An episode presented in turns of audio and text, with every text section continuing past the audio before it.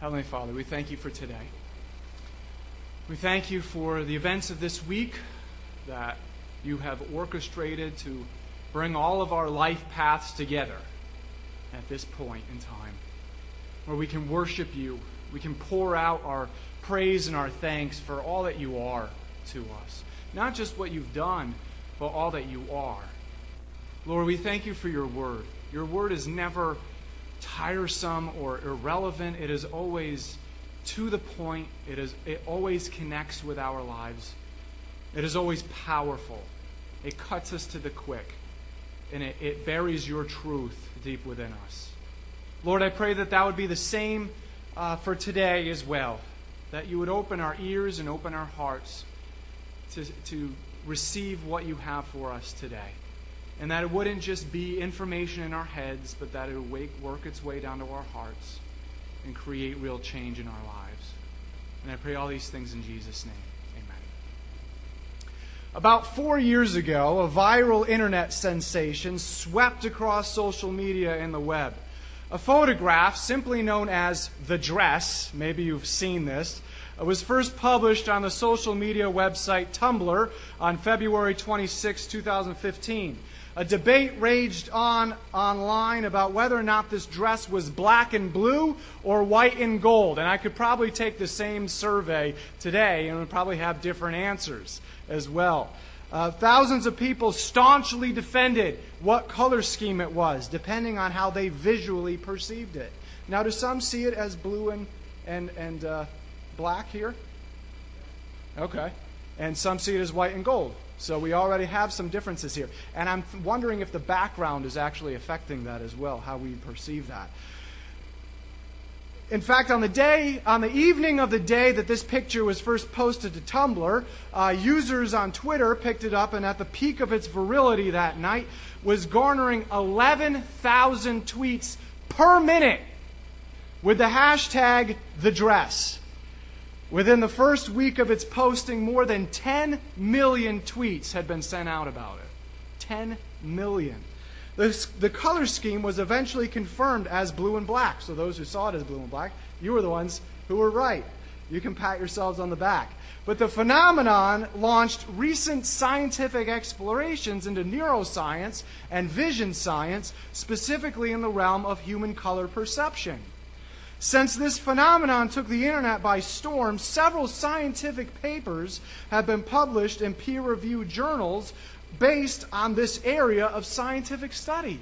And all just from one post about one dress on one social media site.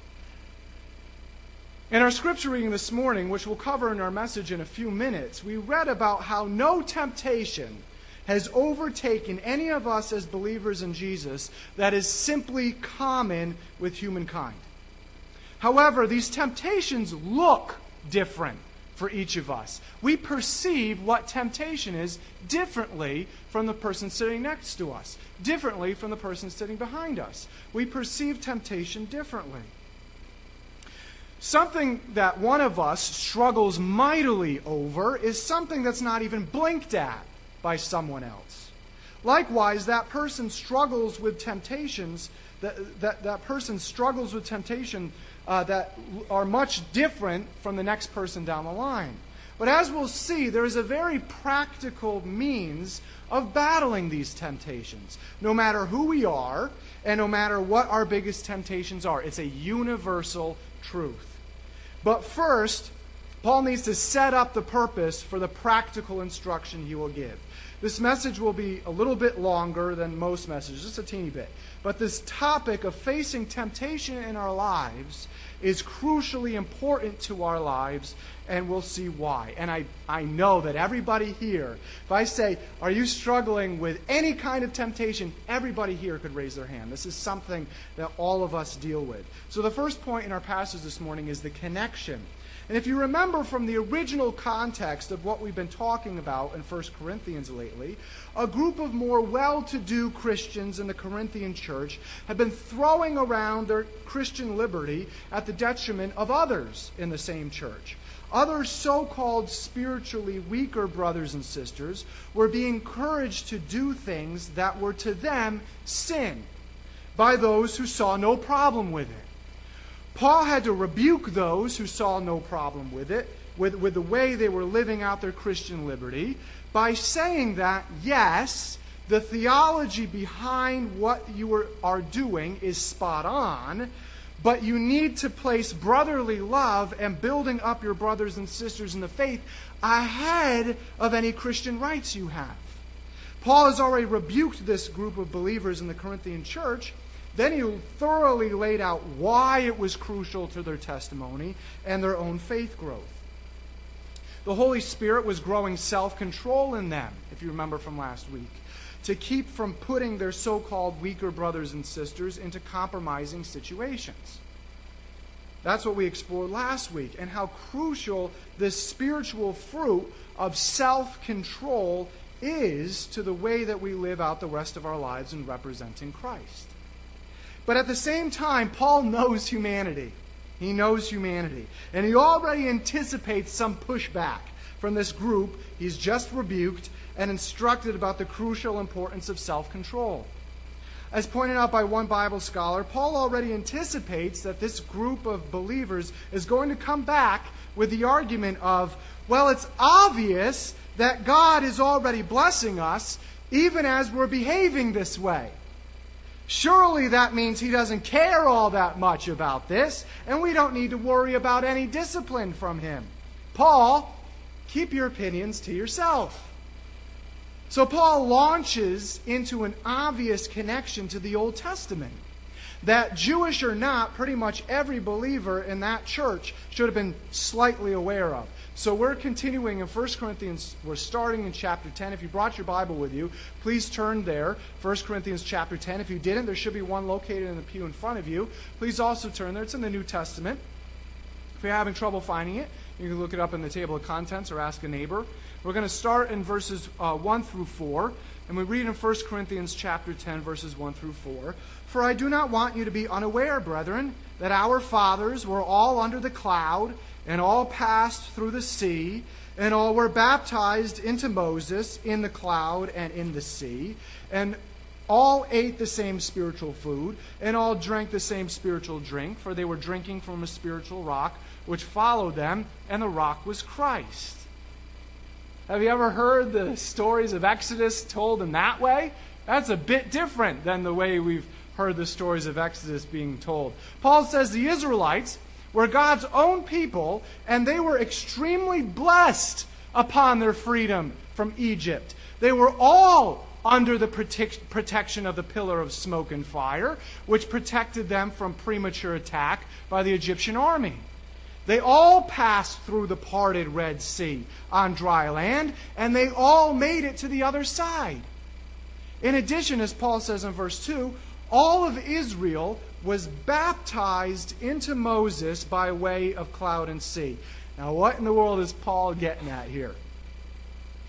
Well, as we know from New Testament baptism, part of the purpose of baptism by full immersion after a conscious decision to repent and follow Jesus is that the person being baptized is being identified with the death and resurrection of Jesus. By being baptized, they're recognizing Jesus as their head and leader and the head of the church or the body of Christ. In New Testament baptism, Christians are both baptized in the sea or the baptistry water, and they're also baptized in the cloud. Now, I'm not referring to some something you can't see that you upload all your data to so you don't lose it. That's not the cloud I'm talking about. The image of the cloud is very similar to the term used for the Holy Spirit, or the same word in the Greek used for breath or wind. It all carries the same idea. So, people who are baptized today in the name of the Father, Son, and Holy Spirit are physically baptized in the sea or the baptistry waters and are baptized, symbolically showing that they've been spiritually baptized into the Holy Spirit or they've been indwelt by the Holy Spirit. When a person comes to saving faith in Jesus, the Bible says that they are immediately indwelt by the third person of the Trinity, known as the Holy Spirit. Another term for that immediate indwelling by the Holy Spirit at the point of salvation is also known as being baptized with the Spirit, When John the Baptist was only baptizing for repentance, looking towards Jesus, he said, I baptize with water those who repent of their sins and turn to God. But someone who is, is coming soon, who is greater than I am, so much greater that I'm not worthy to even be his slave and carry his sandals, he will baptize you with the Holy Spirit and with fire. So, getting back to Israel's connection, in a similar way, the Israelites were also baptized to be identified with Moses, their leader through their experiences with the protecting presence of God in the pillar of cloud and with passing through the sea. And thank goodness for that, because as you read through Exodus, Leviticus, Numbers, and Deuteronomy, oftentimes Moses pleading on Israel's behalf was the only difference between God wiping them off the face of the earth because of their blatant disobedience or not. The only difference is because they were baptized into Moses, they were identified with Moses. Paul's point in these verses, according to one Bible scholar, is that Paul is drawing connections between the nation of Israel and the church in Corinth. Now, I want to be clear that Paul is not saying that the church replaced Israel, but there are many similarities between Israel and the Corinthian church. The first one is that the Corinthian church, too, has the presence of God with them for protection and guidance. And they have also passed through the sea of baptism to be identified with their head, their leader. These are huge blessings as they identify the believers in Corinth as God's own as well. Likewise, Paul draws similarities between the spiritual food and drink the Israelites consumed with the elements of communion. The spiritual food that represented Jesus' body and blood that the Corinthian church partook in. For the Israelites, their spiritual food was pointing towards their fulfillment and the person of Jesus. In the Gospel of John, Jesus refers to himself as the bread of heaven a direct fulfillment of the provision of manna or bread from heaven, as that Paul refers to in verse 3. Now, Paul also connects Israel's drink with its fulfillment in Jesus, as Jesus symbolizing the rock from which the miraculous water poured forth in the book of Exodus. Not only does Jesus tell Peter before Jesus ascended back to heaven that Jesus would be building the church upon himself, the rock, but even the water that poured forth for the Israelites is fulfilled in Jesus when he refers to himself as the living water to the Samaritan woman he meets at the well. The Israelites didn't know it at the time, but they were pointing towards Jesus' fulfillment and their consumption of this food and drink. Likewise, the Corinthian believers identified with Jesus when they consumed their food and drink, which also represented Jesus' body. Stay with me, this is going to be important. Again, Paul's whole point is for the Corinthians to not think of themselves as being any better than the rebellious Israelites. There was a lot more that was similar between the two groups of people than they'd like to think, including the disobedience and including the possibility for God's discipline upon them. That's why Paul point blank says what he says in verse 5.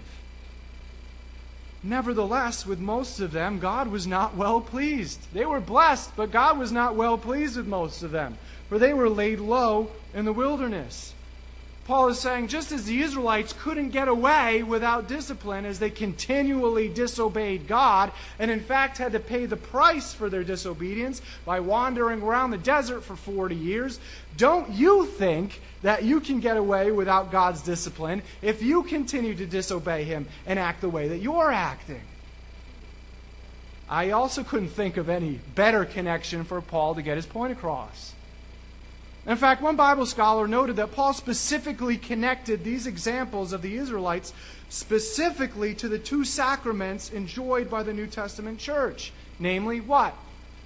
Baptism and communion, right? For a reason. Apparently, from other evidence in this letter, the Corinthians had a distorted view and practice of both of these sacraments and in connection with their pagan background and surrounding culture, probably also thought that partaking in these two sacraments provided some kind of magical protection over them. Paul is then turning that belief on its head by clearly pointing out that those two sacraments, with their roots in the Old Testament, didn't protect the Israelites from God's discipline and won't magically protect the disobedient Corinthian believers either. In the next section, Paul says that the things the Israelites experienced were not only specific to them. Just as everything in the Old Testament law and the tabernacle plan and the sacrificial system all ultimately and specifically pointed to Jesus, even everything Israel did in disobedience was supposed to serve as examples of what not to do for believers in Jesus today. So, what are those examples? That's what we, we talked about the connection. Secondly, we're talking about the cases, the examples, verses 6 through 10. Now, these things happened as examples for us so that we would not crave evil things as they also craved. Do not be idolaters, as some of them were, as it is written, the people sat down to eat and drink and stood up to play. Nor let us act immorally, as some of them did, and 23,000 fell in one day. Nor let us try the Lord, as some of them did, and were destroyed by the serpents. Nor grumble, as some of them did, and these things happened to them uh, and were destroyed by the destroyer. Now, why are these cases or examples? Why are these specific ones the ones that Paul references? As you read through Exodus and onward, you'll see that there are other instances when Israel blatantly disobeyed God. But Paul specifically chooses these examples to prove powerful points in his argument towards them. The first one is in verse 6. The Israelites craved the food they had back in Egypt and aggressively whined about it. If you have kids, you know what aggressive whining sounds like, doesn't it? Don't you? Aggressive whining, placing so much emphasis on what God, uh, uh, placing so much emphasis on it that God miraculously provided it, but while it was still in their teeth, Scripture tells us, God also sent a plague with it among them and killed a bunch of them. The food they craved the most from Egypt, what's in, extremely pertinent to our discussion this morning meat. What do you know? Paul's connection is undeniable to the Corinthian context in his rebuke to them. If they continue to crave this pagan dedicated meat so much that they were willing to sacrifice their obedience to God, they've been warned. Second is the example of idolatry found in verse 7. If the disobedient Corinthians were present at these pagan celebrations, at these pagan temples, to eat the idol dedicated meat, whether or not they thought they were, they were still completely complacent in those celebrations of idolatry. What happened when the Israelites were involved in idolatry? Moses commanded that the 3,000 people who were involved in the golden calf celebration by dancing, drinking, and pertinent to this topic, eating in celebration of the idol, get the connection? Be put to death by the sword. 3,000 of them. Thirdly, is the example of sexual immorality referenced in verse 8. The references in connection with the Israelites' sexual immorality in relation to idol celebrations. You see why Paul picked each of these specific examples. In Numbers 25, many, many Israelite men were seduced by Moabite women who convinced the Israelites to sleep with them and worship their idols.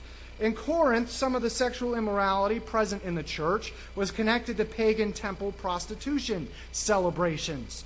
But Paul has also spent, as we well know, whole chapters rebuking and warning against other forms of sexual immorality in the church. We've worked through that tough instruction in the past.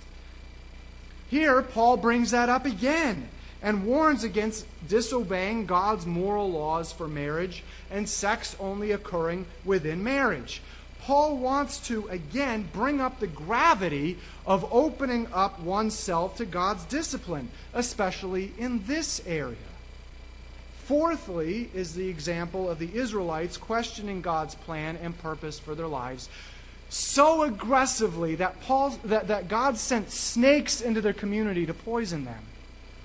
Only those who would look up to the symbol of salvation lifted up on high, an obvious future reference to Jesus on the cross, would be saved from death. Paul's point in bringing it up are you Corinthians, like the Israelites, in thinking you know better than God for His plan for your lives, His purpose for why He saved you, and what He wants you to be doing?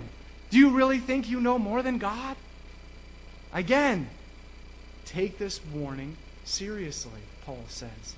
Lastly, is the example of Korah and his followers leading a rebellion against the leadership of Moses and Aaron that Paul references in verse 10.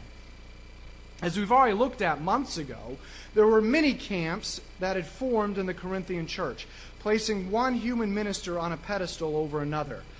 The top three teams, so to speak, were the camps of Paul, Apollos, and perhaps Peter. Paul already spent an extensive amount of, of letter writing rebuking that way of thinking and that human ministers are nothing. Only God is the one who saves and grows people spiritually. However, Paul is well aware that some, perhaps in these other camps, are calling his apostolic authority into question. If some in the Corinthian church could successfully discredit Paul's apostolic authority over them, then they could throw out all his instruction, including all the instruction about their current behavior they're practicing, right out the window.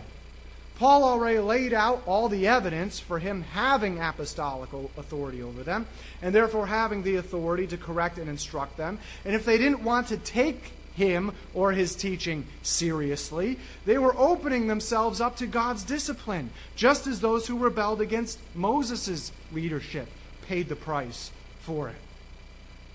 And as we went through all of this, this is all very powerfully written stuff, isn't it? Paul is basically saying through each of these examples, you've been warned. It's all very powerfully written stuff.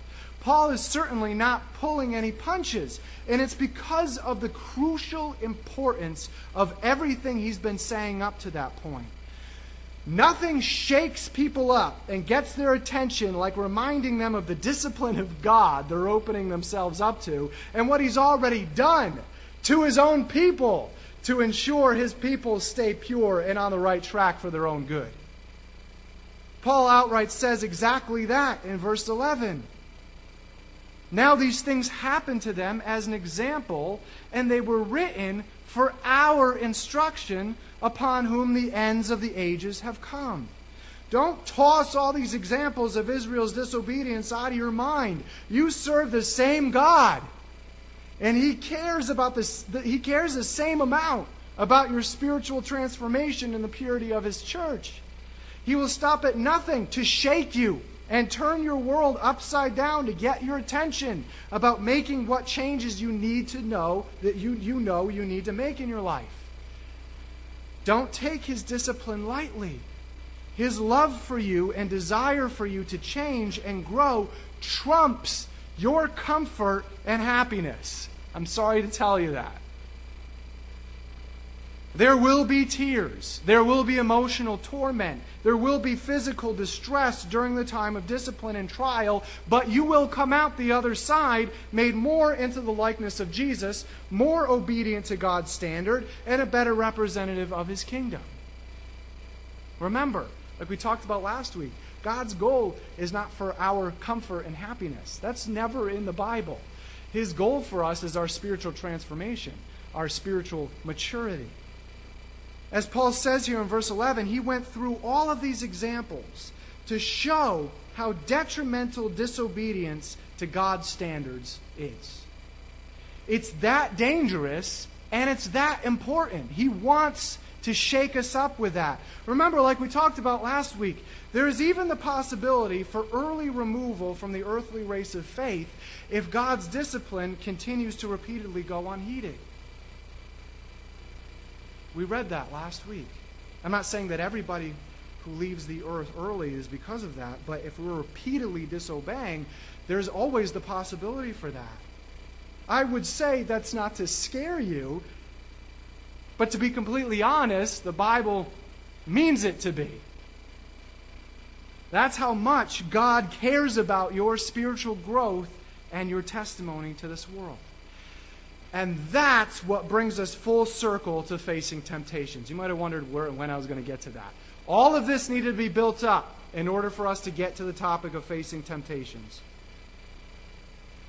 The first guard against dealing with temptations is knowing full well what continually falling to temptation will bring.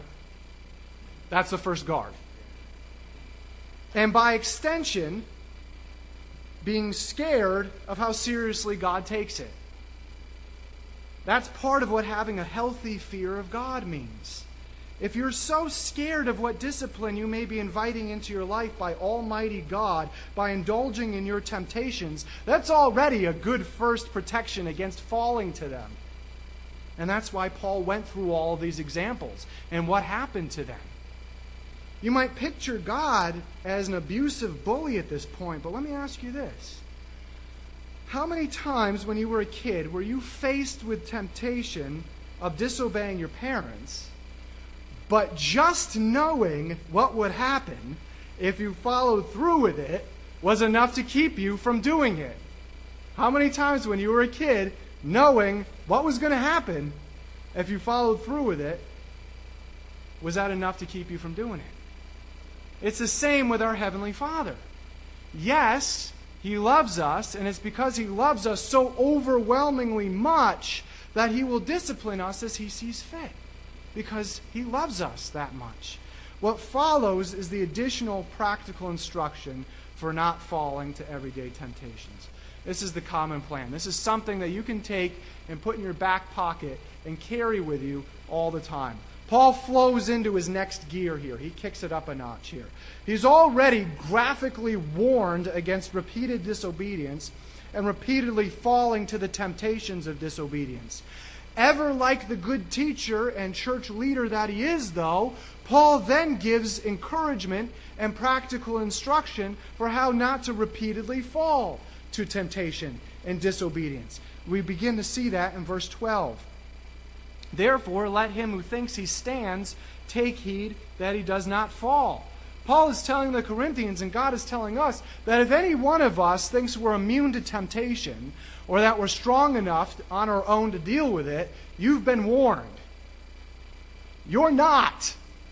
Scripture tells us plainly, you're not strong enough. One of our enemy's favorite battle tactics is lulling us into thinking that we have a good handle on something on our own. It's one of his most favorite battle tactics then jumping us when we least expect it with an incredibly strong temptation. How many times does that happen to anybody here? We've all experienced this. I'm not talking into a void here. You don't want to admit it, but everybody here knows that that's what his fa- favorite battle tactic to use against us here is. Paul already warned against that 2,000 years ago, and yet we continue to fall into that and think that way. Always be on guard if you struggle with certain temptations, place guards so that it's harder to get jumped by that temptation. If you struggle with being financially unwise, impulsively buying things or gambling your money away, and not having enough to pay your basic bills or credit card debt, much less give to God what you should be giving to Him, put some protections in place. Bring someone else you trust in on the situation and ask them to help you pra- place practical safeguards against these temptations. If you struggle with porn, place safeguards well before the temptation can ever get close to you. Limit your internet time. There are programs out there for both your computer and your mobile device where you can put limitations on types of websites and apps, and even one where every single website you visit is recorded and sent to someone else. someone you connect to that account. If you struggle with having sexual relationships with people you're not married to, take what steps you need to. To either marry that person or stay away from situations where you'll, you'll meet people you're tempted to sleep with. If you're dating someone, don't put yourself in situations where you know things, where, where doing things you know you shouldn't be doing and you should only be doing to somebody you're married to, is only imminent. Don't put yourself in that situation. If you know what you can handle and what you can't handle, put safeguards in place well ahead of any tempting situations. If you struggle with substance abuse of any kind, whether it be alcohol, prescription drugs, illegal drugs, or any other thing you know is bad for your body, again, a first step is to not put yourself in places where those things are present. Another first step is to not hang out with people who are actively engaged in those things as well. That's biblical. Paul says elsewhere, don't be fooled, for bad company corrupts good character. Think carefully about what is right and stop sinning. I don't think you could get any clearer about that. Those are just the basic, basic, basic safeguards. There are many more that you can set up. Obviously, addictions is something different. That, that takes more steps than these towards recovery. But basic everyday temptations should always be seen in this way. Verse 13 No temptation has overtaken you but such as is common to man. And God is faithful, who will not allow you to be tempted beyond what you are able, but with the temptation will provide the way of escape also, so that you will be able to endure it. It's very clear, isn't it? This verse is huge. This verse is key, is the key to dealing with everyday temptations. Firstly, we are to be encouraged because no everyday temptation is too powerful for us to not walk away from. That's encouraging. They inherently, the temptations themselves, inherently do not have the power to just swallow us up out of nowhere. Why? Because while God will allow these temptations into our lives for our spiritual growth, raising from our old corrupt nature into our transformed new spirit led nature, He always, always, always provides an escape hatch. The problem is we don't often look for it, but it's always there. That, in and of itself, that simple truth, in and of itself, is tremendously encouraging to anyone who faces daily temptation. So, you know, anyone who's breathing. That is by far our greatest weapon in facing daily temptation. That right there. When we are tempted, instead of just closing our eyes real tightly and saying over and over again, I'm not going to do it, I'm not going to do it, I'm not going to do it and just focusing on not falling to that temptation, this gives us a completely new focus, doesn't it? Changes everything, gives us a completely new perspective. Instead of just trying not to do something, this completely changes our focus to actively looking for something else. Instead, we need to look for the escape hatch. It doesn't matter how embarrassing or dumb seeming or ridiculous the escape hatch looks. We've already established how crucial it is to look for the escape and not fall to the temptation. Isn't it always better to be embarrassed or to have people think of us differently or asking questions or we look awkward or dumb than to disobey Almighty God? This life is fleeting. Who are we really answering to? Jesus made the exact same statement, albeit in a more extreme fashion, specifically addressing sexual temptation. Jesus says, But I say, anyone who even looks at a woman with lust has already committed adultery with her in his heart. Woo! So if your eye, even your good eye, if one eye is blind, even if this one eye that still sees causes you to lust, gouge it out and throw it away. It is better for you to lose one part of your body than for your whole body to be thrown into hell. wow. This is the truth of God's word. And even if your hand, if you can't move this one hand or you don't even have this arm, you only have one arm and one hand, even your stronger hand causes you to sin, chop it off and throw it away. It is better for you to lose one part of your body than for your whole body to be thrown into hell. So take every temptation seriously And with every temptation, look for the escape hatch. It doesn't matter how seemingly small the temptation is, there will always still be an escape hatch. There will always be one. If you're always falling to a certain temptation, ask yourself the question well, am I even looking? Am I even looking for a way of escape?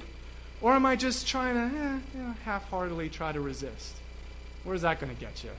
Nowhere. You will fail. I can promise you this. You will fail every time with that way of looking at things. There will always be an escape. It does not matter. Take that, throw it out of your head right now. It does not matter how it will look to anyone else.